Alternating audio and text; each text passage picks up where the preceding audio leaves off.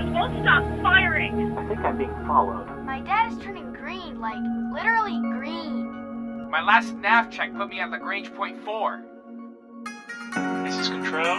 We read you. Keep calm and remain on the guard frequency.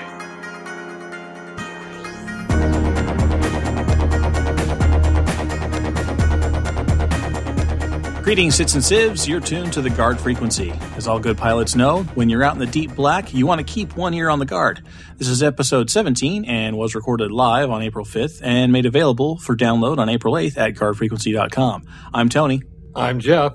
And I'm Lennon. What do we have this week, Jeff? In this week's Squawk Box, we will tell you about the next great fighter jet. In CIG News, we'll bring you up to the minute coverage on everything happening around the burst, including our weekly crowdfunding update, the latest universe fiction, and the second hiatus episode of the next great starship. This week, we'll get organized and talk about organizations and nuggets for nuggets. And then we'll bring you the final piece of our series of interviews from Tony's trip to CIG Austin. This week featuring Jason Spangler and Brian Brewer. Finally, we'll tune our dials to the feedback loop and let you join in on the conversation. Sits and Sieves, we are always on the lookout for talented individuals to come and join the crew here at Guard Frequency. So if you've got a creative itch that needs scratching, then we'd love to hear from you. Particularly right now, we're looking for an assistant audio editor to come and join us on the team. So if you're good at mixing the decks and making us sound just that little bit better than we actually do in real life, then we definitely want to hear from you. So drop us an email with your experience and what you'd like to bring to the table to squawk at guardfrequency.com. Please remember that all of the positions here at Priority One Productions are voluntary. This is a labor of love after all, but we do look great on a CV or resume. That takes care of the housekeeping, so let's get on to the show and see what's coming through the Squawk Box. Any you boys see a carrier around here? Uh, everything's under control. Situation normal. Cryptor, Cryptor, Cryptor. This is Tony saying, Welcome to the Squawk Box, everyone. While the next great starship is on hiatus and we're counting down the last weeks to the dogfighting module, we thought we'd take a minute to update you on the next great jet fighter, the Scorpion ISR. For everyone new to the show, we've been keeping tabs on Textron's built on spec two seat multi role twin engine sled. I find it interesting for a few reasons. First, it's being built and tested at the Cessna plant in my hometown, Wichita, Kansas. Second, it went from sketchpad to first flight in under two years. Third, it's 70% built from off the shelf parts. And finally, this is a fighter that nobody wants, but maybe everybody needs. Kinda like a certain space sim we're all familiar with, the experts have declared that drones are going to take over the jobs that manned aircraft do today. So building a cheap, modular attack scout just wouldn't fit in with today's crowd. Well, an April 1st article by Doug Cameron in the Wall Street Journal shows that some of the skeptics might be coming around. One analyst in the article called the company's sales goals ambitious but reasonable, and Textron is submitting follow up proposals after briefing several partner nations. Whether or not a company better known for business jets, car parts, and the world's fastest lawnmower can revitalize a business declared dead by all the experts remains to be seen. But here's a story that illustrates the philosophy of the folks running the program. When the Martin Baker Company donated their signature ejection seats to the project, Cessna engineers found out they were just too big to fit in the plane. Where a typical defense contractor would spend an estimated 15 months and $100 million redesigning the ejection seat to fit the approved cockpit, Scorpion team, they redesigned the cockpit to fit the seat. So uh, if this weren't in the real universe, this could be like the background story for one of the companies in Star Citizen, as far as I'm concerned. It's really interesting that given enough leeway, ingenuity will always bubble to the top. It's just an example yeah. of what people do come up with innovative and interesting ideas. I think this is a great project, and I keep my eye on it all the time. Yeah, Textron is one of those multinational, huge octopus conglomerate global companies. But the difference between the Scorpion and your typical government defense project is that they don't have a contract with any government right now. They're developing this thing in house for their own benefit. They're not already on the hook for taxpayer money. So every dime they spend is theirs, and everything that they put at risk is there. So they have a design philosophy. We're going to build the thing off the shelf and if we need to get ejection seats off the shelf, we'll change our fuselage to fit the thing we need to get off the shelf. It's just a really flexible, mobile, agile design philosophy, and it seems to be working because they're getting some interest. Have you read, seen, or heard something that you might think might be interesting to other citizens or civilians? Send an email to squawk at guardfrequency.com. Now let's check out some CIG news. 175, Port Bay, hands on approach, checkers green, call the ball. Don't get technical with me. Our crowdfunding update for April 5th, 2014, 41,325,000. Also, uh, I'm betting that this uh, stretch goal lasts just as long as April 10th. I bet when that dogfighting module gets revealed at PAX East or just before PAX East, I bet the next crowdfunding level falls just about immediately. We've got 3,155 alpha slots left. That's down another 800 from last week. They're going fast, kids. And I believe if my projections are right, if it stays on this pace, it'll go to zero on April the 10th. So I'm really wondering if these are actual real numbers or not. But hey, benefit of the doubt, right? Just over 420,000 registered users. Go ahead and insert your marijuana joke here. Another landmark for crowdfunding gaming was broken yet again this week as we reached 41 million, which greenlights what Chris Roberts and many others at CIG see as crucial for the long-term future of Star Citizen: procedural content generation. Unlike other stretch goals that have given us planets, ships, and something else solid, this stretch goal brings to us an R&D team that will create dynamically generated planets worthy of exploration, making each planet not only unique but theoretically life-size, as each area of the planet will only be generated as it's required. It's also worth noting that this system can also be applied to space systems, so rather than a system having to be hand created by the devs, there's no reason they won't be able to just open up another door and let the system generate itself. Ultimately, this will mean that the verse can be infinitely expanding and never ending. Very good news for all of us. Additionally, Chris gives us his thoughts on the Facebook acquisition of Oculus Rift and isn't concerned in the slightest. He also calms any fears we may have that CIG will be acquired by a larger entity, saying, Don't worry, we have no plans nor interested in following this path. We don't need to go to anyone with deep pockets to make our dream become a reality. Well, I don't know if anybody else saw his response there. It was taken down. The initial one went out there and then it got kind of taken down. The letter went through a couple iterations, shall we say, on there. But on the first go around, there were a lot of numbers and sort of interesting examples given of what it would take to bring a hardware device to fruition. And one of Chris Roberts' uh, sort of signature wrap up lines were he was not surprised that this happened because it takes that kind of money to bring a hardware device to market. And basically, he knew that anybody backing VR was doing exactly what Notch, the Minecraft creator, said what he was disappointed about. He knew that they were just seeding an idea for somebody else to come by. The thing about a technology like this is everybody wants to experience it, but only the elite, uh, the pocketbook elite, could uh, really afford to take on uh, such a peripheral. So I see this as a very cautious win for Oculus Rift. 10 for the Chairman, episode 14 was released, where Chris takes and responds to questions submitted by subscribers. This week we hear that they're building a new sound booth at Austin. that was great. Copywriter Lennon, well done. Uh, uh, which will no doubt come in handy when they bring in some old but unconfirmed favorite voiceover actors from the Wing Commander series. There may be just one or two familiar sounding characters voiced by Chris, Eric, Sandy, and a few other CIG staff as well.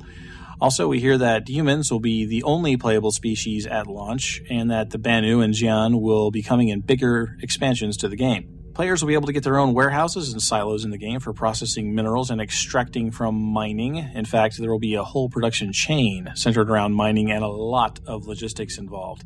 And finally, a Star Citizen TV series isn't out of the question for future long term plans. Surprise! Although there's nothing immediately in the pipeline, Chris has said that the fans enjoy accessing their favorite universe in multiple ways. Star Citizen won't be an exception to this. As long as it's not sci-fi. Oh, God, yes. yeah.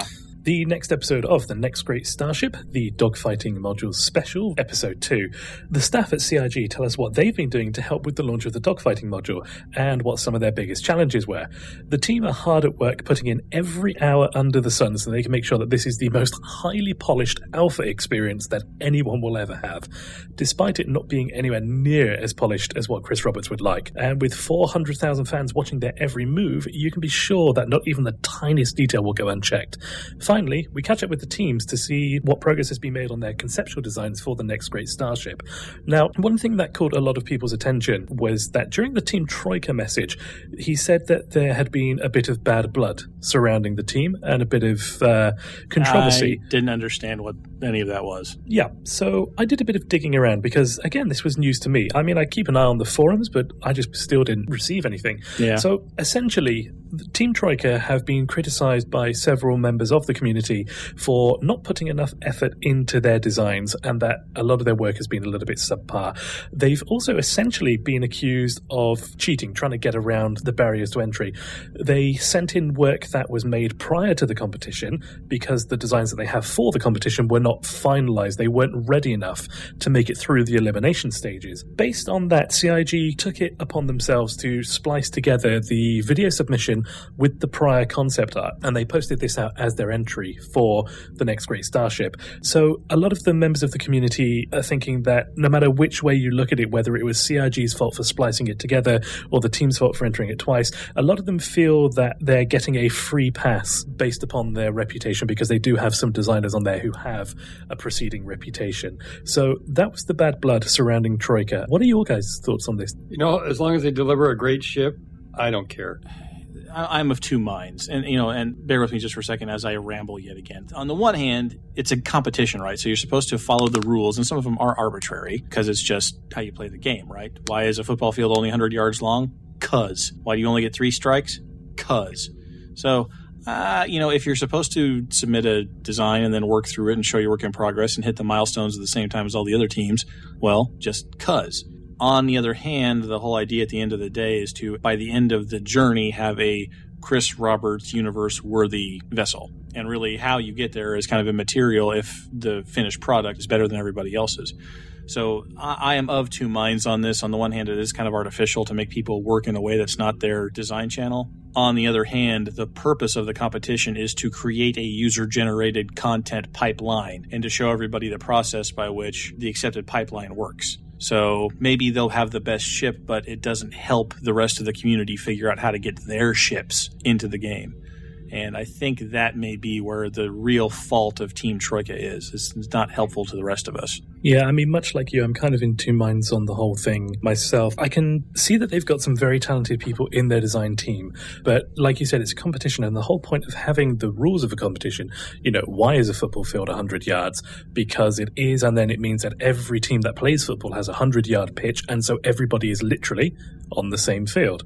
With the rules of this competition, you have to get your concept done in this particular way by this particular time, and that makes it fair on every team that's entering. Obviously, you then have things like the community save and all that sort of thing, so you know there is still chance Yeah. to get back in. Yeah, see, they, generally if, if- speaking- yeah, yeah. If Troika was that good, the community would have saved him. It's CIG's game, all right? And they enabled them. So if by enabling them, I say it's all Yeah. out the window. So as long as they deliver, I really don't see the problem. Yeah, I, I completely understand that. I'm just thinking that if the only reason that they did get through, you know, they, again, they might produce an absolutely stunning design, they might end up winning this competition. But if the only reason that they got through is because somebody at CIG looked at what they did previously and therefore made an exception to the rules by them, you know, what's to say that all the others, had they submitted content that they'd done previously, might have been treated to the same and then we might have a completely different lineup. I just think that as per the rules of the competition, regardless of whether CIG made the exception or not, the whole point was to keep everybody on this same track. Yeah. And yeah, maybe they've stepped outside the boundary a little bit here. Yeah, and, and, and you know the idea is if you like their previous work and think it's really great, just hire them. Yeah, just it's, it's send them a letter and uh, say we'd like to hire you for the team. If it's that good, then do it that way, and don't yeah, don't put them in the forty-four million stretch goal right there. There you go. Yeah, we're gonna hire Team Troika. So that's our first community question for this week. What do you guys think about Team Troika? Have they upended the playing field, or did the refs just call it like they saw it? Let us know your thoughts on our show post on the Roberts Space Industry fan site subforum or over at guardfrequency.com on this week's show post. A hangar full of unsavory types, and that's unsavory with an O U R. A pirate ship disguised as a government vessel, and the return of someone thought dead. The Dateline Session series keeps going from strength to strength. Our favorite roving reporter is still alive, but left in the clutches of a vast crew of pirates. Will there be any honor amongst thieves? We'll have to wait for next week's entry to find out. Also, if you're curious about the woman behind Dateline Sesson, then be sure to check out Citizen Star's news interviews with Marina Lostetter over at the Citizen Star news website. You can find links in our show notes. And if there's one thing you can say with certainty about any IP that's ever been created, is that there's always going to be fan fiction. Unfortunately, not all fan fiction is a good thing. I mean, just Google Harry Draco slash if you never want to be able to look at the Harry Potter series again. Actually, don't Google that. Actually, don't. It would be inadvisable. You've got to take the good with the bad. No, you know, don't. No, you really no, you really don't. Well, in that case, you can take what we've got here. There are definitely some exceptions to the rule, though, and with the Star Citizen universe being the way it is and its navy of loyal backers, it's just one such exception. We've already seen some die-hard teams pour their love for the game into making the next great starship, but this week's Fan Focus takes a look at another creative avenue, that of prose and storytelling. This article on the Roberts Space Industries website highlights just five of the best pieces of the fiction set in the Star Citizen universe, but they are well worth the read, even if you're not normally into fan fiction. In the latest episode of Wingman's Hangar, Eric Wingman Peterson confirms something that we've all suspected for a while. Chris Roberts isn't getting enough sleep. In this week's Inside Cloud Imperium Games, we're told the details of version 1.5 and 2 releases, or drops as they're called internally, of the organizational system, which we're going to cover in this week's Nuggets for Nuggets. So we won't spoil that for you here.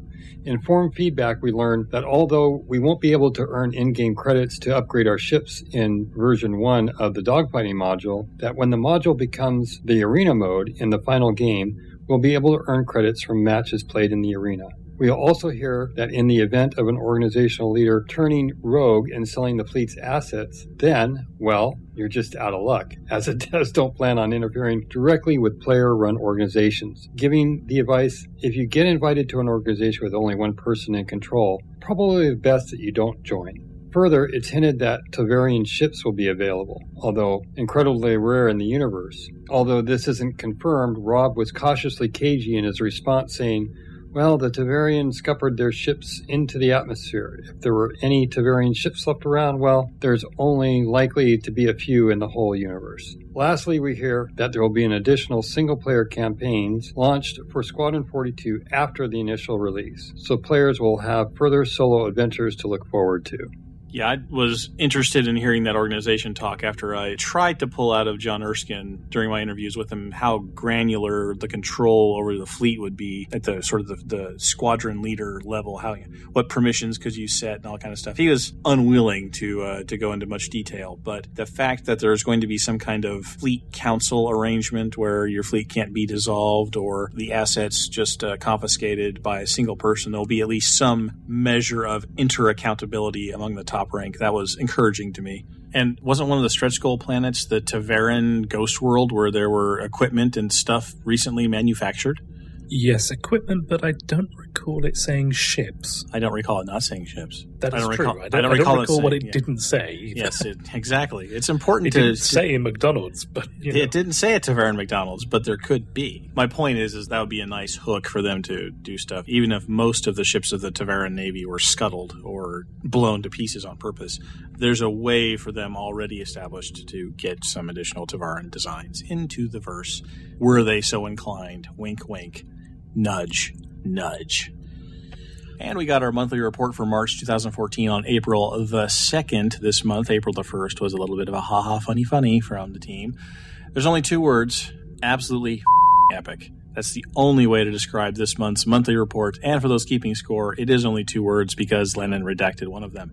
This month, we hear from several notables from CIG, Foundry 42, and many others as we get updates from Travis Day, the dogfighting producer, Eric Wingman Peterson, studio director of CIG Austin, Erin Roberts, studio director of Foundry 42, Mathieu Beaulieu, producer at the Behavior Interactive, Tara Decker, producer at CGBot, Sean Murphy, outsource manager, freelance contractor coordinator, and Redacted, the head of the Redacted FPS team, ooh, mysterious, Mark Day, studio director at Void Alpha, and Benoit Boucher, founder of Turbulent. It would take us all year to recap and give you our views of everything that was discussed, but unfortunately, some of us here at Priority One Productions have other commitments like work, family, sleep, making fun of British people and Canadians.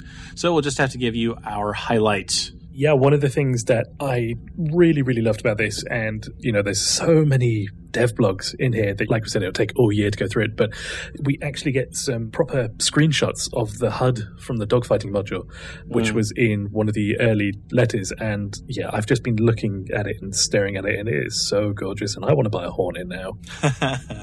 You'll get a HUD in your ship too, you know. I know, I know. The freelancer HUD though, it's uh, it's going to look more appley, I can tell. And uh, the the Hornet is just the You're the gonna have a spinning beach ball when you're trying to lock on.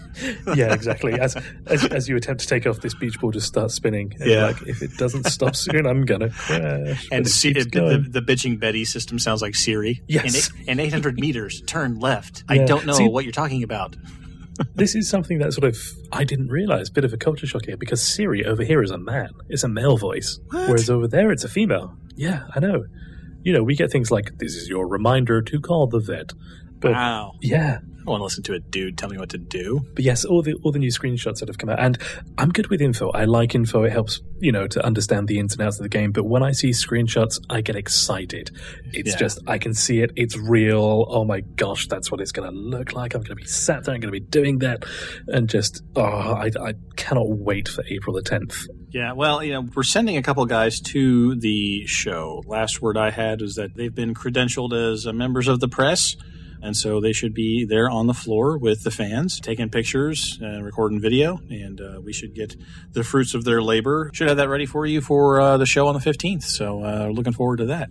I too appreciated the screenshots from the HUD, and I think it's a milestone improvement over what they had uh, earlier on. So, yet another example of waiting to release was the right move. The HUD looks a lot more usable and just cleaner, and it looks more like you could ignore it if you wanted to. And that's really what I want from a HUD. I want it there when I want it and just sort of not there when I want to look past it or through it. And I think that they've kind of managed to do that. You know, everything was interesting. I'm interested to see who the FPS outsource is and curious as to why it had to be redacted and why everybody's keeping that hush hush big secret. Because I would think that most people would want to have their name and studio and resources tied to this juggernaut of a crowd-funded game. So Hmm. I, I was curious, but we'll see what happens. Maybe it's gone to the folks behind Elite Dangerous. they're, yeah, they're combining it. Oh, what if it's the Warhorse guys? Oh, that's true. Oh, that would be interesting. Kingdom Come Deliverance is that the people you're Yeah, thinking of? yeah, or- yeah. The one, the Yeah. other, uh, the other CryEngine team. I wonder. Oh, that would be interesting. Yeah. Oh, have we just uncovered something? Is this an exclusive? Is this know. an exclusive rumor? We're yeah, it's exclusive speculation. Yeah, no one else would be dumb enough to think of it this. Uh, so Yeah. we'll put it out there. If we turn out to be right, we'll look like geniuses. Well, that's our thoughts on it, but we want to hear from you in this week's community question. Of everything covered in this absolutely epic monthly report, what are you most looking forward to? Is there anything that you were disappointed that wasn't covered? Let us know your thoughts by commenting on this show's post over at guardfrequency.com or on the Roberts Space Industries fansite subforum. So, you said that we've got a couple of people going to the PAX reveal, so I've, I've got to ask, where the f- is the dogfighting module? Uh, it will not be in Boston. We'll get a look at it, but they're not going to unveil it to the rest of us for weeks afterwards, days, weeks. I don't know. So surely they've got enough room in one of the boots to, or one of the trunks to take it in. It can't be that big, surely. no, surely no. It's a, it's a module. It can't be that. Yeah. big. It's not like it's, It's a an alpha thing. It's got to be tiny, surely. yeah, surely. small. Oh, sure. Well, this is our section of the show where we like to tell you what we do to pass the time between waiting for the dogfighting module. So, yeah, this week I've mainly been playing FTL Advanced. You guys have played FTL, right? The- Oh, that's the out? FTL. It's out now. Yes, Well, yes, I yes, know yes. what I'm doing after the show. hmm Yep, got all that sorted. Um, Jeff, have you played FTL? I have played FTL. I didn't know there was another one coming out. So they've had a free expansion which has added a, a ton of new features and just made it really nice and playable. So a couple of things that I like about the new FTL is that once you've assigned your crew to different stations, you can push the forward slash key and it will save their positions. So should you then move them about, you can just hit enter and it'll return all the crew to their stations. So you don't have to remember Ah, who's where nice. doing what and what they're leveled up in and, and so on and so forth. Yeah. There's also a lot more uh, mission variety and dialogue variety that's all been updated updated, and there's a lot of new updated subsystems which you can get eventually. The game starts out the same as it does, but as it gets on further and further, you gain access to more and more subsystems. So that's what I've been up to. Jeff, what have you been doing this week? Well, EA released another expansion for Battlefield 4, and I've been playing a lot of that. Naval Assault. Uh, this has got some great sea battle maps on it, so it was kind of fun. Well, I've uh, dug out all the manuals for Artemis because I think we're going to make this a routine on Saturday. So uh, I've I've been reading all the specs and diagrams, figuring out how the ship sort of works. And uh, you know, this week, uh, Lennon and I and my son Jim, we managed to not to blow up a starbase this time. Well, you know, we'll, we'll throw this out there. We're getting pretty good at this and all. We've managed to beat level one. So if any of you want to join us an hour before we go live on our website, give us an email, squawk at guardfrequency.com. We'll give you the server information and you can fly around the Artemis verse with us and uh, practice your cooperative alien blowing up tactics. It's an important thing to keep level on. I've got a quick question that I want to ask as well to Jeff. You're our resident flight sim expert. Uh, that's what they tell me. This week on Steam, Ace Combat Assault Horizon has gone on sale. It's currently for £2.49, which is probably cheaper than you can buy McDonald's for, I'd imagine, over there. So, is the Ace Combat series worth playing if you want to try dogfighting? Uh, it's worthy. I wouldn't say it's the best out there, but if you like dogfighting and you like stick and throttling it, it's definitely worth a play. And at that price, you can't go wrong. If you end up not liking it, then um, you really haven't lost anything. well, with the latest updates from CIG News done, let's go get back to basics with Nuggets for Nuggets. You have all flown before, but you're about to enter a whole new world, so pay attention. That means get on your feet, Nuggets. Greetings, Sits and Sieves, and welcome to Nuggets for Nuggets. This is our little section of our show where we like to delve into the mechanics of Star Citizen and give you everything that we know from the inside out. Bit of a warning up front this game is very much still in active development, so all the information that we give is subject to change. This week, we're getting organized, and we're talking all about organizations. Well, guilds, fleets, fellowships, clans, corporations. Whatever you know them as, you know what they are a group of people, whether friends in real life or just people you know through the game, that have common goals and come together to play the games that they love. In Star Citizen, these are called organizations. There are five basic types of organization in Star Citizen corporation, private military contractor, faith, syndicate, and plain old vanilla organization. The first of these, corporations, are designed for players who want to be part of a larger economic force at work in the verse, which could range anywhere from mining to manufacturing. Private military contractors, or PMCs, are guns for hire. If you need protection to keep your cargo or information safe whilst traveling throughout the stars, then a PMC is where you'll be able to pick up some security. For a modest fee, no doubt. If you're the type that likes to get into scrapes and dogfighting is more a way of life than a necessity, then a PMC organization will be the home for you. Faith based organizations are a collection of individuals that have all united under a single banner. So, anything from the Rebel Alliance to a literal faith organization, such as the One True Cylon God cult. Faith based organizations attract members from all walks of life. You can expect members of a faith based organization to be swayed more by morals and ethics than by money and prestige. So, whilst money can buy you the hired guns of a PMC, being true to yourself will earn you the loyalty of a faith based organization. Syndicates are loose collections of pirates, outlaws, and other unsavory types who've come together for some mutual arrangement, whether to form the biggest pirate fleet that will strike fear into the hearts of all who gaze upon it, to a convenient set of people to blame when you get caught smuggling. Just because you're wearing the same colors doesn't necessarily mean you're on the same side. Of course, syndicates are great places if what you need are the nasty folk who like to live under the radar, but the price you pay for their services is going to be much, much higher. Lastly, organization type organizations are the vanilla experience. A band of players who don't wish to firmly affiliate themselves as one particular type of player. So, you've created an organization. So, what can you do? Well, right now, the only features available to us are an organization only chat on the official Roberts Space Industries website. But we know that future developments coming soon will take organizations beyond just a chat room. Coming in version 1.5 of the organization system is the ability to be part of multiple organizations and also to hide your organization membership. You will have one primary organization that any points and resources you earned will be counted against, but you may have several affiliate organizations. For example, you can primarily be a member of the Guard Frequency Response, but you could be an affiliate member of the Freelancer Owners Club. This brings us to another point about the organization system the ability to hide your organizations and affiliates from being viewed by other players. This will open up all sorts of possibilities for metagaming and espionage. Are you joining the Pirate Syndicate and hiding the fact that you're a member of another Pirate Syndicate? Or are you actually part of a PMC contracted by the UEE to infiltrate and take down the organization from the inside? If you're an organizational leader, these are the sorts of questions and decisions that you're likely going to have to make on a regular basis. Version 2.0 of the organization system will see refinement of the organizing. Organization leaders will be able to create jobs and structure so you can allocate different players to different roles. For example, in a PMC, you could break your organization down into wings and have different players assigned to different roles within those wings assault, defense, etc. A mining organization might break it down into different departments logistics, production, manufacturing, so on. The way you break down your individual organization will be entirely up to you. Additionally, we know there won't be a friends list in the game, and instead we'll be relying on joining mutual affiliate organizations. So as soon as version 2.0 drops, be sure to create your friends list. Otherwise, when you get into the verse, you may find that the deep black gets pretty lonely. I've still yet to hear the killer app where this makes it better than just the standard thing. Here's the thing if everyone was going to respect the sort of in-game meta funness of it, that would be fine.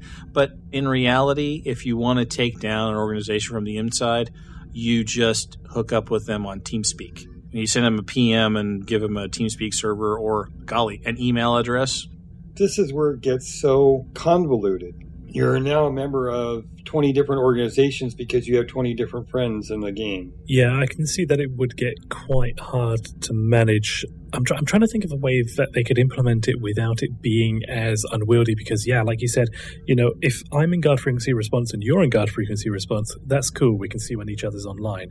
But if not, then I'm going to have to be a member of an organization called Jeff's Friends, and Jeff is going to have to be a member of an organization called Lennon's Friends, and Yep. then by extension, Tony's Friends. And so that's four groups where one would have done.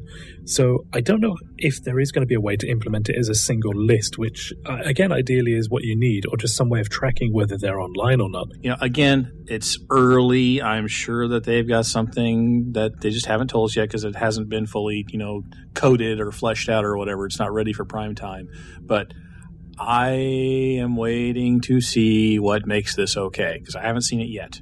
They're Well- creeping up on some interesting things, but they're making some assumptions that I don't think are quite valid. I thought about this since last week when we talked about this, and I knew that there would be parts of the game that make you pause and going, okay, whatever.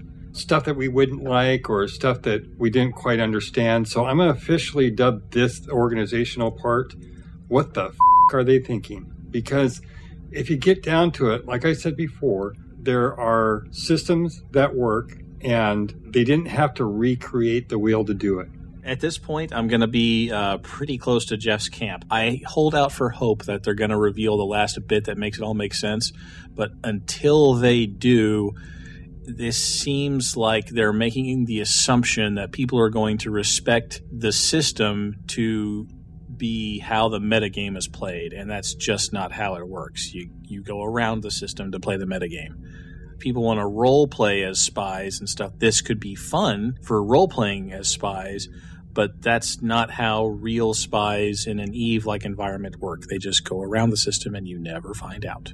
It's almost like if you want to be friends, you have to go all the way into Chris Roberts' universe to be friends. And maybe that's where the disconnect is. They want you to go all the way into the verse in order to be friends.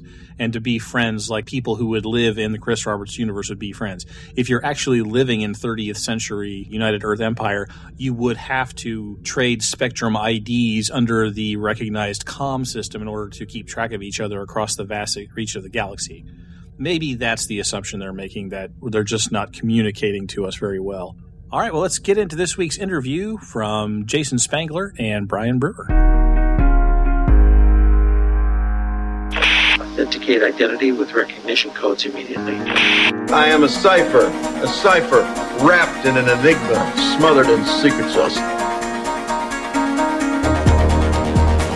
Hey everybody, welcome to Guard Frequency, and I have with me Jason Spangler, the Chief Technical Officer at Cloud Imperium Games Austin. Jason, thanks for stopping by. Thanks. Thanks for having me. Well, we've got a few questions uh, for you, and some of our guys are technically literate, and I'm not too technically literate, so I may be asking some questions I don't really understand, or and you'll have to answer, and I'll have to pretend to nod sagely that I that, uh, and you can give an answer that doesn't make any sense, and I'll never know. Well, it makes it easier for me. Okay. so, what does your stack consist of, and what languages? What's your IDE, and uh, or do you use a text editor? And if so, what? Okay, so let's start with the easy ones. Uh, Windows and Linux. So Game Client, of course, runs under Windows currently. Um, so we're using uh, Microsoft Visual Studio. We're currently 2010, just because that's what the uh, CryEngine uh, is currently using, but we'll be moving to 2012 at least. I'm supposed to say uh, "boo hiss boo, good sir." Uh, if, if the words Visual Studio came out of your uh, came out, then I was supposed to say "boo hiss boo, good sir." Uh, uh, from Lennon, one of my co-hosts. So there you go. So, but Visual Studio. Yeah, however, since doing development under Windows, kind of stuck with it. Um, he also says you should try out Sublime Text. I've heard good things about it. Okay, well there you go. Lennon, Lennon, there you go.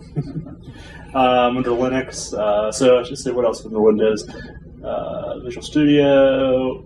The whole stack could kind of mean several things. All kind of development tools, Perforce for source control, um, uh, um, and several other tools. Under Linux, we're using uh, GCC, standard GNU tools. Uh, we might we might look at using Clang instead of GCC for the compiler.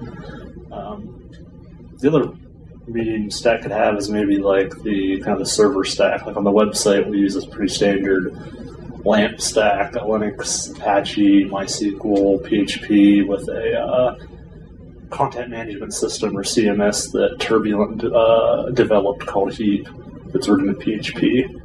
Um, on the game server side, we're using uh, Linux as the OS um, and uh, a lot of open source uh, libraries like uh, ZeroMQ, protocol buffers, and such as part of our tech we're using. Uh, are there any features so far that you have had to cut because your system doesn't sort of support that or anything, or have you been able to sort of execute most, most of the stuff that people have come to you to, to put together? Um, yes, the primarily the scheduling it all ends up being about time, pretty much, and what we can get, get done for the target time. So something that's like, okay, let's do a smaller version of it so we can release at that target time or have it done for that target, but then we'll do for the version two, the next phase of it or next iteration of it, we'll do the more complex version of the system. So it's not really about resources; it's more about just the, the amount of time it's going to take to put that thing together. It's yeah, and it, some resources, not not resources as in like libraries or tech, but mostly, but but uh, um, I don't like to call people resources, but but about pe- number of engineers and developers we have. Right, right. Yeah. One of the neat things about uh, this uh, campaign is that uh, people people get into you early and say these are the things that we'd like to see and things that we'd like to do. One of the things that gets tossed around a lot is uh, mobile applications. Are you guys building that sort of support in at the very beginning, or is it something you're doing in parallel, or haven't touched it at all? Uh, we haven't started it yet, but we do. We are keeping it in mind, and we're like always talking about ideas, what we could do for our interfaces between like the, the the game universe cluster and the website. We're always talking about, oh yeah, we could make sure to use that same type of interface for the mobile app, so it can talk to the either the, the website or the universe cluster to get information. So we're always keeping it in mind, but we haven't actively started working on it yet. So the, the, the plugs maybe are there. You just haven't nothing's plugged into it Yeah, yet. Okay. what we're describing. Okay. Um, the uh, uh, that might brings brings to the next question. Are you going to open up some of those plugs to the community? Are you going to have some things where, okay, guys, here's here's some APIs, here's some things that you can do on your own. So if there's some impatient people out there who want a mobile app now. uh, you know, once you get some some of the modules out there, and they say, "Oh, you know, if I had that on my on my tablet, I could do that." Um, we're definitely talking about it. We definitely would like to. Um, we haven't like started working in that direction yet. Um, with one thing, I would, I would. It's always good to have like at least one sample implementation of something for like an API or something. So we probably to make sure it's good. The API is good, it works well, and it's providing the information that like cl- uh, like the mobile clients would, would we actually using them. So we'd probably, if we when we do do it, I should say if and when because Everything's subject to change. it's the, the usual Yes. disclaimer. Yeah, Um, it's not even an alpha yet, guys. we would probably want to release a client using some sort of mobile app using the API first, just to show to help us test the API and show that the API works, so that when fans and other people to use the API, we can make sure we've already tested it well and know it work, works well. We so if if if and when if this sort of, happened, we might see a pilot project from you guys that that executes some of these things, and then you Uh-huh. guys kind of go, okay, go nuts, guys. Yeah. Here's here's what we've got, and uh, see what you can do with it. Okay, um, is that something that we might see in other parts? I know you guys are planning to release a private server someday. Mhm. Um, is that something that we're also going to see on on that end? Can we be modding the servers and doing our own on our own? How much of the server will be open to modification? I guess. That How deep can we dig? Yes, that we have not determined yet. Okay. Um, and it's probably going to be more technical limitations. A, we'll have to take some of the things we've scaled up to make like a persistent universe and scale them back down so they can run on much less hardware, maybe a single machine or something. So it's probably going to be more about the limitation of getting at the uh, server so that can run on a single machine yet still have a lot of the game features. That will probably be our primary limit, limitation or restriction. Okay. Has you have you uh, have you found writing for the Cry engine? Is it uh, pretty easy to get to get to everything to talk together? Or have you ever wanted to just uh, throw it out and toss the whole thing? um, it's a very good engine, very um, high, a very nice render, uh, uh, very complete. It, it has a very steep learning curve, so there's a very uh, there's a steep climb uphill for any developer that comes onto the project. Um, but I mean, everybody has frustrations with uh, everything. But uh, uh, uh, every engine has its pluses and minuses, and goods and bads. But overall, we've had a good experience with it. How, how many times a week do you say that? Oh, I can do better than that myself. I just no, no, get out of my way. Every programmer says that about everything, pretty much. is, it, is, it, is it daily? Is it weekly? You know, give, give us some idea here. I mean, you know, But yeah, and we have a real, a real good relationship with Crytek, and they Yeah. have an office here in Austin. And, uh, Oh, yeah. Uh, so yeah. well, and, you know, not only Crytek is sort of off the shelf technology that you guys are modifying, but also the Kythera. I think that's how we've all agreed to pronounce it. That's how Yes. Kythera Kythera, okay. Um, uh, so with Kythera, you guys are sort of developing your own off-the-shelf technology. You're putting you're putting it together to put on the shelf. Um, in a way, we're more collaborating, like uh, with uh, Moon Collider, where they're developing it. It's like a uh, uh, mutual uh, interest Mhm. uh, coming together, where uh, it's their li- it's their middleware they're developing, but at the same time they're adding features we like. They're developing the, some of the features for their middleware also. Are they, uh, uh, the is the scale of Star Citizen helping them sort of think big? I mean, because you guys are trying to do everything from dogfighting all the way down to you know modeling NPCs buying and selling widgets. You know, is is are, is, is Kythera going to help you with that entire range of, of game activities, or is it just going to be focused on one end or the other? No, we're we're we're, we're using it for both uh, start for uh, starship piloting and uh, intelligence, uh, steering behaviors, and such, and also first-person shooter dynamic. You know, all like the character-based dynamic pathfinding and uh, uh, and combat also. So yeah, we are. It is both ends. both ends it. Uh, now, and as and all the way to the very very end of it, um, even the st- the back end, like um, like uh, basically the persistent universe economy, making decisions to go to this system or to that system. Is that also part of the Kythera's uh, portfolio, or is it just the physical rendering stuff? Right now, it's just the characters and ships and such. We uh, um, for the economy and the meta.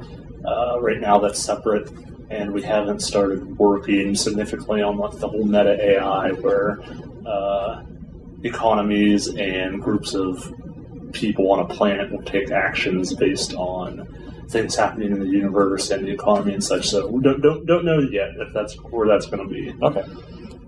Now, one of the things that uh, has been mentioned on uh, Wingman's Hangar and uh, and some of the things that uh, you guys are building your own net code. You're not relying on um, CryEngine's net code, and you're not doing, and you're not sort of taking it off the shelf anywhere else. You're growing your own. What we're right now we are using for the primary communication between the game client and the current game server, like that like that client that the person's ship or character is on. We are using the CryEngine's Cry Network protocol, and we're also making changes to it um, to make it more optimal for like a persistent universe. And we also have CryEngine tends to be for like character-based games, Right. So we're we're doing a lot of work on the vehicle movement um, to make that work better. And so we are using Cry Network for that. Um, in addition to using a modified CryEngine uh, uh, Cry Network uh, protocol between the client and server, we also have like uh, some control connections and such, and that we're, we're using like some open source software as kind of the base, ASIO, protocol buffers to, for message framing and stuff. Uh, then on the back, in the server backend, among the processes, we're using things like uh, ZeroMQ along with uh, protocol buffers. So even though we are creating our own messages to send between our own services, we're basing it all on these open source. A lot of open, we're reusing a lot of open source frameworks to do so to kind of give us ourselves a uh, uh, kind of a head start on th- those projects. They've been well used in lots of different commercial and other open source projects, so they've been debugged. They have a lot of features when needed and such, so it gives us a head start. Well, you- you're sort of taking the tools that are around you and then crafting them to meet your own needs, your own specifications. Is is that one of the reasons why the the dogfighting module was delayed from January to now? Is that you're taking that time and building those things out now uh, rather than Yeah, we're trying to do the first, like the first uh, base iterations of a lot of the several of the different universe services that are needed for like matchmaking, managing all the game servers, um, and also going with rather than just single player AI based dogfighting, going with actual uh, online dogfighting with uh, between uh, players running different clients and using the actual game server rather than just having single player. Can you talk about matchmaking? At least, you know, I, I imagine that's probably going to be one of your guys' more technical uh, trade secret kind of things. But just generically, you know, what are the what are the things that you're responsible for and making sure that a, a good match happens on the programming side? Um, we are using like a well.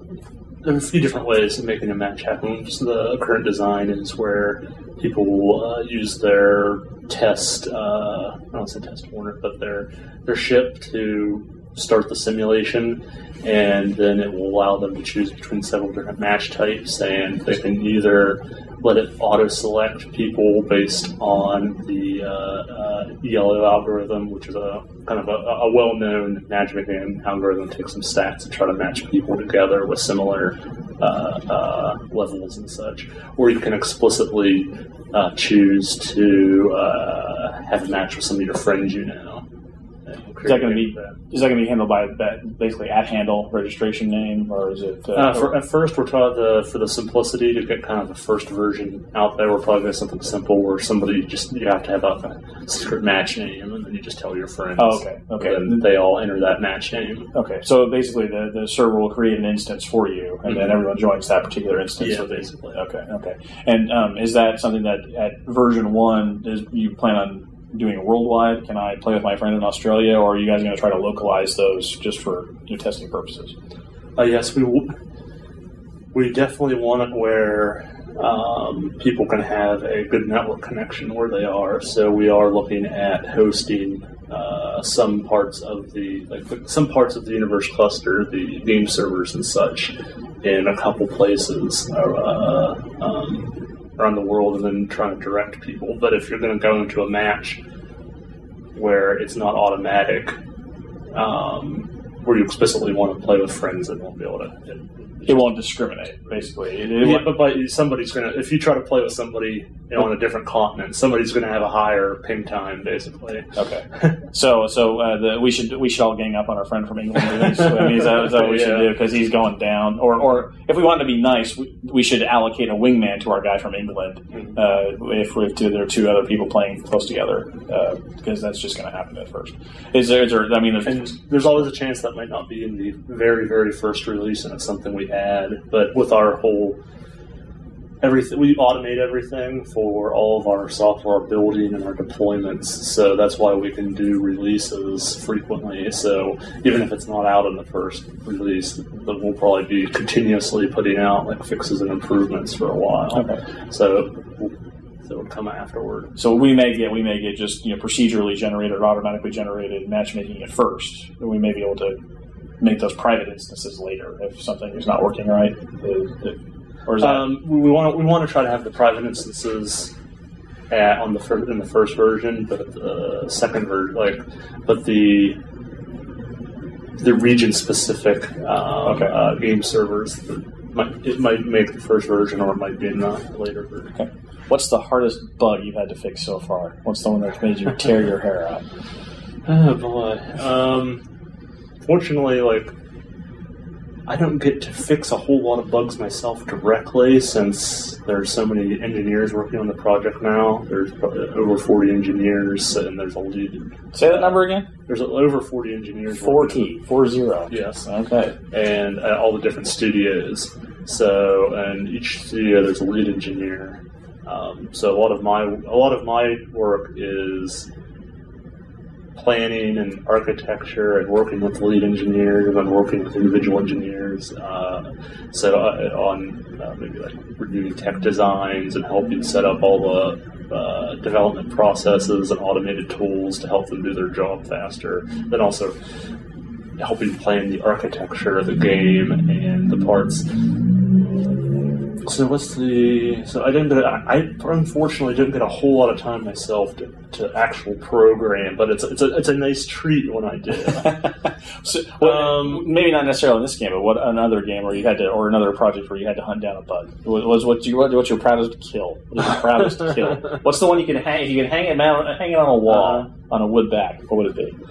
So, um, a funny one. Back clear back on Ultima Online, I got a call uh, late at night uh, from uh, the operations are not saying Santas are taking over the world.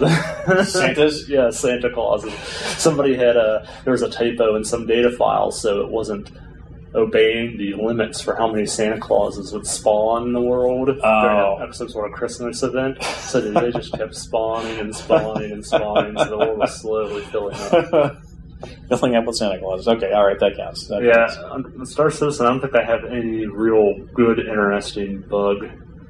If it got to you, it would be a big problem. If it, if it Yeah. rose to, if it, rose, if it got through all the layers to you, that'd be a serious problem.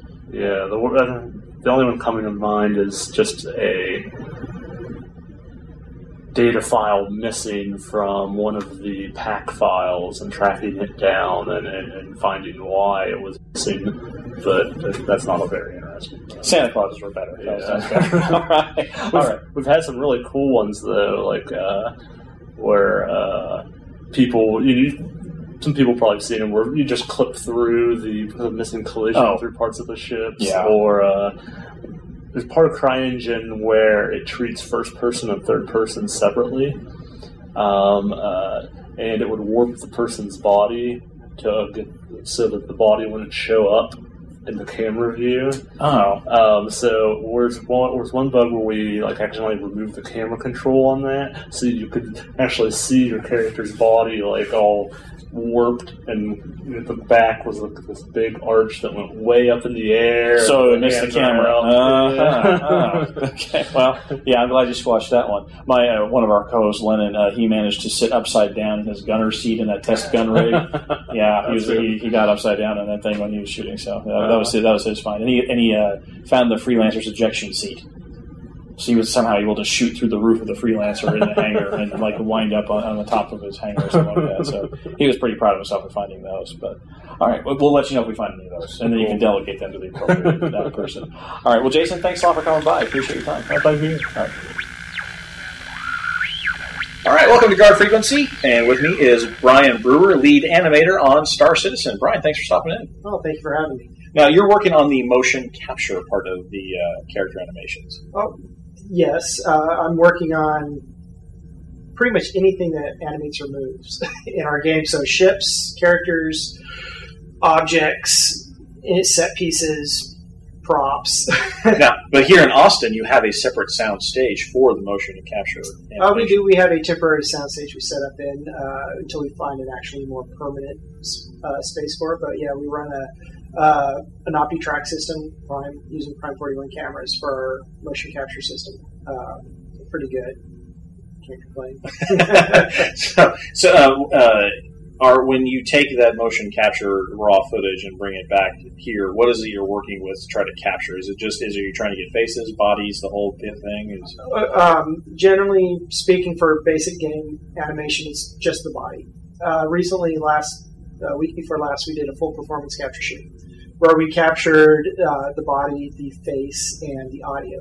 Uh, and it's uh, just a really nice way to capture everything all at once. So there's this nice cohesive uh, animation or motion that you see in. Everything works together as opposed to how it's been typically done in the past for video games, where you record the voice in a sound booth somewhere, and then the you know then you capture the body on stage, and then the faces are animated somewhere else. right, right. along It's the line. chopped up. So it kind of it's more along the lines of what you see in cinema with movies like Avatar and, or other video games like uh, Uncharted uh, is, a, is a good example of doing full performance capture. What? How, how much of that are we going to see in the universe? Is that something that's going to be just for the tutorial, or just for the big important uh, it's going to cutscenes? primarily, uh, yeah, because the uh, the complexity and the cost of doing full performance capture, we're going to definitely see it in Squadron 42 for all of our cinematics. Uh, we might see some in some special vignette uh, persistent universe, uh, and then that's about it. Uh, after that, it probably is probably not co- cost uh, Cost effective. cost effective to uh, to do it every, everywhere because it, it is quite expensive to to do the face. Well, but you're looking for a more permanent soundstage, and so you plan on using it for the larger animations, you know, going forward, more or less. Oh, finding a new soundstage. Yeah. Yeah, I mean it's it's always nice to have a permanent setup, so you're not having to constantly put stuff up, take stuff down. And when we do get a permanent space, uh, it will be real nice because then it's oh we got to go capture. We got such and such ship coming out. We need some animations for it. So let's let's run down to the soundstage and or the studio and capture some moves. Right, and it's because the ladder on this one's a different height, or you have to climb through this kind of hatch, or you know, Yeah. it's just the, the movement's a little different. For Yeah, eventually we'll get. Yeah, eventually we get to the point where we've captured enough stuff. We have a nice library that we can pull from. So if we do have something like a ladder, uh, oh look, we got all these ladder animations that we've captured. Let's go grab one and use it for it, and it saves some time. Uh, but we're going to have so many little interactions going into bars where you can interact with NPC characters, sitting down on bar stools, you know, interacting with your environment. Uh, it's it's going to be very useful to be able to just go capture that stuff really fast. and you just grab somebody from the office and say, "Come on, I need you to be bar patron number six. Uh, let's Sometimes. let, us do let's do some elbow workouts here." Uh, yeah, yeah. Some sometimes you, you. Maybe I'll put on the suit. so, I, don't, I don't know if my handle the suit. Oh, I can probably help you out with the beer drinking part. Yeah, yeah. All Oh, yeah, good. we, we uh, you know, one of us can do it. I'm talking with a, a guy right now, an animator, and he is an incredible uh, stunt guy. Uh, hope, uh, you know, hoping that he wants to come on board. Hopefully, everything works out. But he he's definitely somebody I know I, I want in the, the suit or on stage. But generally, we will hire an actor because sometimes it's better for us to watch from as a third person, kind of watching what's going on as opposed to being the person. Uh, that way, we can see if the person's hitting their cues, hitting their marks. Um, so. Um, and aside from just the motion capturing part of it, you're also uh, helping animate uh, ships and, and uh, the landing gear, the Yeah. doors, all that stuff. Yeah, there's always an approval process that we go through when we do something like a ship. So after the concept, or usually during the concept phase of the ship, it'll come to animation, and animation will look at it and say, "Well, it, this is probably how it needs to these things need to move and articulate and, and break it. You know, these need to be broken out. Uh, then it goes to modeling. Modeling goes through and does their thing, and then at some point it comes back to animation. We take another look at it and say, okay, now let's what needs to be fixed, what needs to be updated, what needs to be changed on the model. Uh, luckily, it has, doesn't have to. It's not that all that often that we do that, but uh, occasionally it does happen. And then when animation or when modeling is finished, it comes back to animation for the final breakout, tear down, rigging, and we get in there and we animate the ship. So doors opening, hatches, you know, landing gear deploying or retracting. Uh, you go inside a large ship like the Constellation. Uh, you get into beds, the bed, so the beds have to work. Everybody's favorite, the toilets. Yeah, that sounds. Sitting down in the toilets. Everybody. You saw that word forming on my face, Yeah, didn't yeah, you? Yeah. uh-huh. yeah, that, it's funny because My eleven-year-old digs it. Uh, yeah, I, I, I went to a, uh, um, uh, industry event where I taught a class on animation, and I used our game as an example. And the second people saw that you could sit down on the toilet, that was it. Yeah, you're, yeah. Everybody, I, it sounds like the silliest thing in the world being able to sit on it, but the, people love it. After that, Yeah. getting in the shower is just small potatoes. Like, oh, well, of course you can get in the shower. Ah, you can sit on the toilet. Yeah, go back to that. Yeah, so, uh, uh, wait till we get the Oculus Rift and people can look down. That's going to the blooper reel. That- that- that's where that's where that's going. yeah, yeah. Uh, well, uh, so it, uh, aside from you know the we've got an interaction between the characters and the ships and uh, the characters themselves. Interactions between characters, or there do you get multiple people in the suits, and then do those people then interact with the ship too, or is it all Oh, yeah. single person? Oh yeah, definitely. So eh, when we're out on stage, uh, we have our entire scene in a program called Motion Builder, and we're able to see real time what's being captured out on the stage. And we have uh, tools that we use uh, to go and figure out where all the seats are. So we'll just get regular chairs and we'll set them in the right spots, and we'll get uh, music stands, and those are the control panels that the people, you know, the characters are supposed to interact with. And microphone stands for for joysticks, Yeah. and we, we have little PVC pipe for like others controls and what have you. Uh, and then we, we get all that placed out, and, and that way when the actors come in and they're able to do their scene, in our case, Squadron 42, and some of the commercials that we're getting ready to do for the Constellation, Cutlass, and Freelancer. Uh, Constellation, Cutlass, and Freelancer commercials are coming, guys. is that, Is that okay, David? That's fine. I, th- I think everyone knew that they were Uh, coming, but just okay. Yeah. Uh, so anyway, uh, so for, for these commercials and future commercials, um, it's just a great way for the actors to go in and be able to interact with their environment. It, yes, there's a lot of cleanup afterwards, but uh, it, it gets you whatever 80 percent there. All right, Brian. Well, thanks for stopping by. I appreciate your time, and uh, we'll uh, look forward to seeing more of this stuff uh, in the verse. Well, thank you for having me. Okay, buddy, what's on your mind? We're all friendlies! So let's just be friendly! Again, I want to say thanks to all our new friends in the feedback loop. Can't get to everybody, but keep writing in, guys. We love all of it and we read all of it. So uh, thanks so much for taking the time to send us your thoughts. From episode 16, Cyodian writes, Hey guys, I'm a big fan of the show. I've been listening for a few weeks now and I really enjoyed the professionalism you bring to the verse. I especially enjoyed the achievement episode you guys had me rolling when you put in that sound every now and then, and then in your other episodes, it's a great laugh. The goat segment in this episode got me a little nervous, but I'm glad you guys put it in there. Very funny, and the song was awesome. The Klondike bars are in the mail. I gotta say that I was disappointed on Tuesday to have to wait another day. Don't let that happen again, please. Mea culpa, I'm mea sorry. culpa. I'm We're sorry. all very sorry. Well, yeah. Well, Jeff a culpa. It's all of us. Yeah. Jeff a culpa. No, Mea, it's- Mea it Tony, was- Mea Tony, I- Maxima, Jeff, Lennon, culpa. Yeah, you had internet issues. There were a few issues surrounding the interviews. There was a few issues about the goats. It was just, yeah, it, It was- just didn't yeah. really go well. He then goes on to say, regarding the Oculus, I agree with Tony. I'm just glad I didn't back it. The backers deserve their money back or an equivalent product. As Chris Roberts and Lennon alluded to, and as Chris said in his letter for the chairman, they need the money for supply and manufacturing, not to mention the tech QA and all the tweaking. Virtual reality is coming, and no new tech is without its bumps and bruises. Anyway, guys, keep up the great work, and Jeff, plus one to your fans list. Glad you got a better mic. Ah, thank you, thank you. But thank our producers and everybody involved with Priority One Productions for making me sound so awesome. if you guys tune into the live stream, he's just a shell of a man. no, I'm just kidding. Jeff is the absolute pinnacle of manliness. Oh, thank you. Thank you. Captain Mitch says, My response to is the Idris OP now that it is a frigate? The answer to this would be no. In fact, it is less powerful compared to the original Idris. The Idris actually lost a rear missile turret. The ship will have more mass, making it less maneuverable, and the ship is now much larger target to hit. Honestly, aside from getting a larger ship, the performance and offensive firepower of the Idris has been hurt by the updates. We will have to wait and see if the defenses will be boosted to help balance the added mass and loss of weapons. P.S. I love the show, and my only complaint is that there are not more shows. I want to address the, the meat of his uh, argument here that the Idris is OP. No, it's a frigate. No, it's actually got less teeth. Hmm. I think what they've done is they've actually made it a real frigate because if you look at modern day frigates, a lot of their offensive capabilities come from the helicopters that they have on board. You know, if you've got a ship with one or two anti submarine choppers, they can actually, you know, attack a target from two or three different directions and knock it out. So, I mean, that's the idea, I think, with the Idris Corvette. It's going to have a couple of fighters in its landing bay, and it's going to have a lot of offensive power from its ability to come at a target from multiple directions. I think they've taken the concept of the Idris to where it should have been in the first place.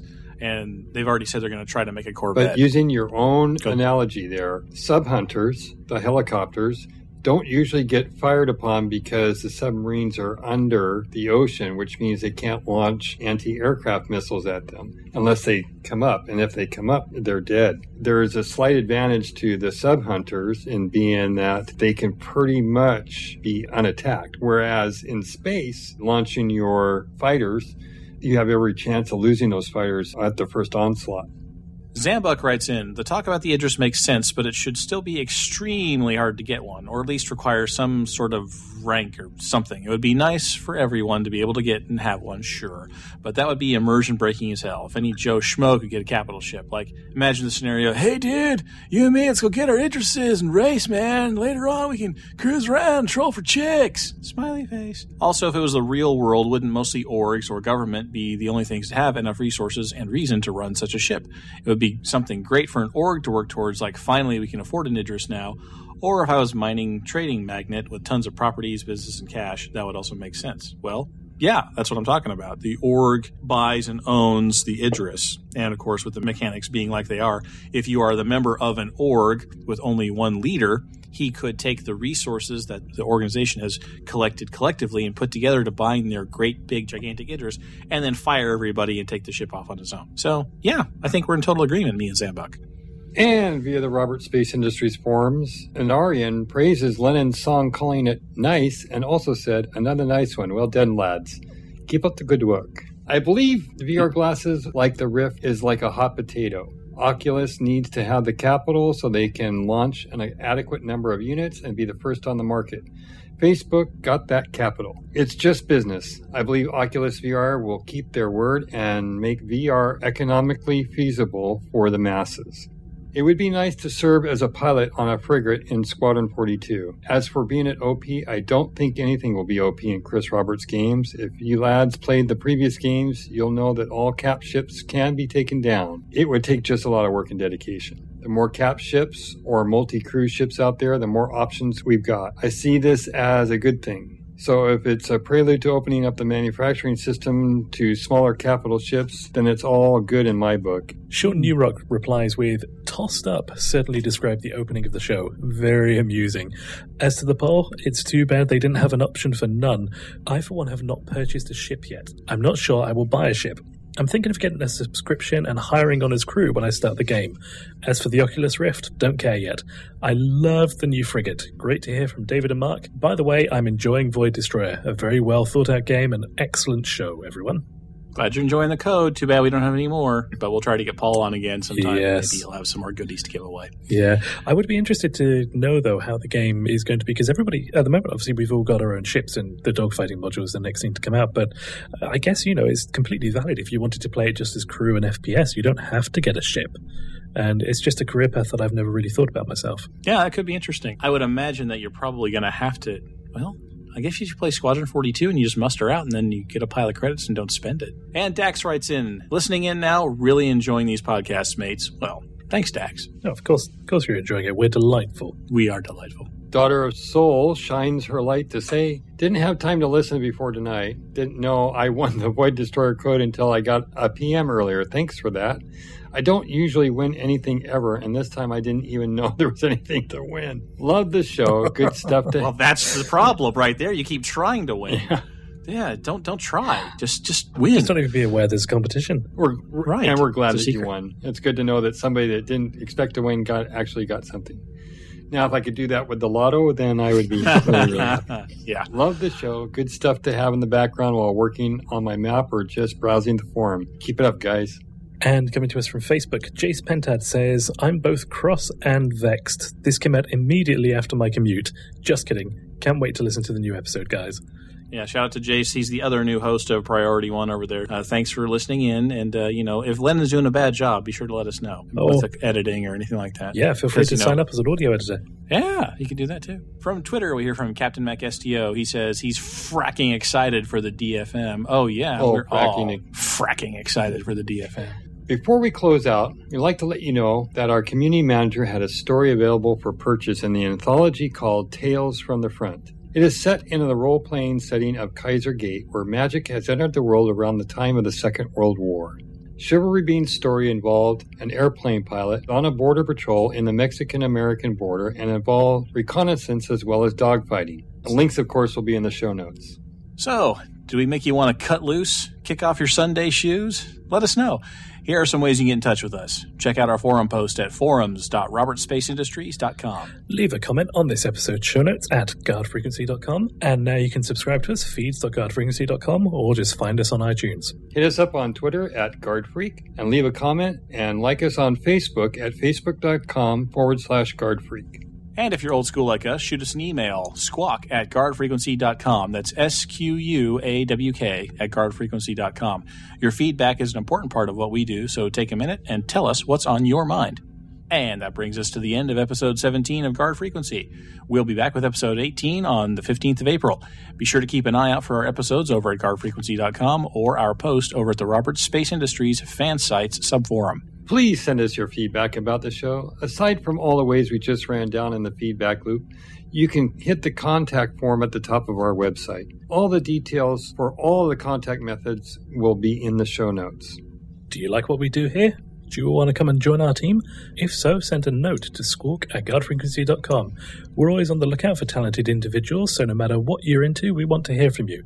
And a quick reminder that we are looking for an audio engineer to come on board and join us here at Priority One. So if you have any experience with editing audio, just send us an email, squawk at guardfrequency.com. And if you're looking for a friendly wingman or two, check out our organization, Guard Frequency Response, at the official RSI website, robertspaceindustries.com forward slash org forward slash guard freak. And if you're not doing anything Saturday night, join us live at guardfrequency.com forward slash live, 8 p.m. Central. And that's 2 a.m. Sunday, Greenwich Mean Time. We want to thank the entire team over at Guard Frequency and Priority One Productions. Special thanks to our community manager, Jay Chivalry Bean, and artist, Simon Charlton Edwards. And again, special thanks to Jason Spangler and Brian Brewer for sitting down with me in Austin.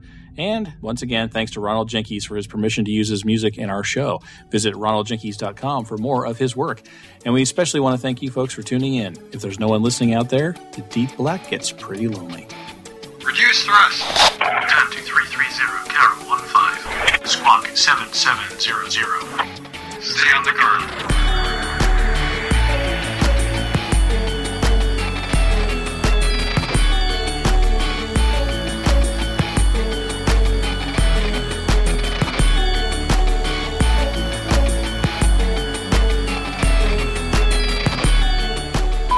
We want to thank the entire team over at Guard Frequency and Priority One Productions. And from episode 16, Se- Seal. How do you pronounce Saildian? it? Saildian. Saildian. Yeah. Saildian. Yeah, I feel like Wingamanga now. Just Wing, wing, yeah, Just Wingamanga Hanger yeah, Wingamanga Hanger, just completely butchering the names. Saildian. on Planet Sensen. exactly. okay. Enough of my past. One analyst, one analyst in the article called the company sales goals. Ugh, that didn't come out right either. the staff at CIG tell us that they. the staff at CIG tell us what they've been doing to help. My God, what is wrong with my you face? You wrote this. I know. Sorry, I, it's, it's all right. I just got to put a pause here. So, yeah. I think Lennon, your writing would benefit from the addition of more punctuation. I think your face would benefit from a pizza in the form. It would. That sounds delicious.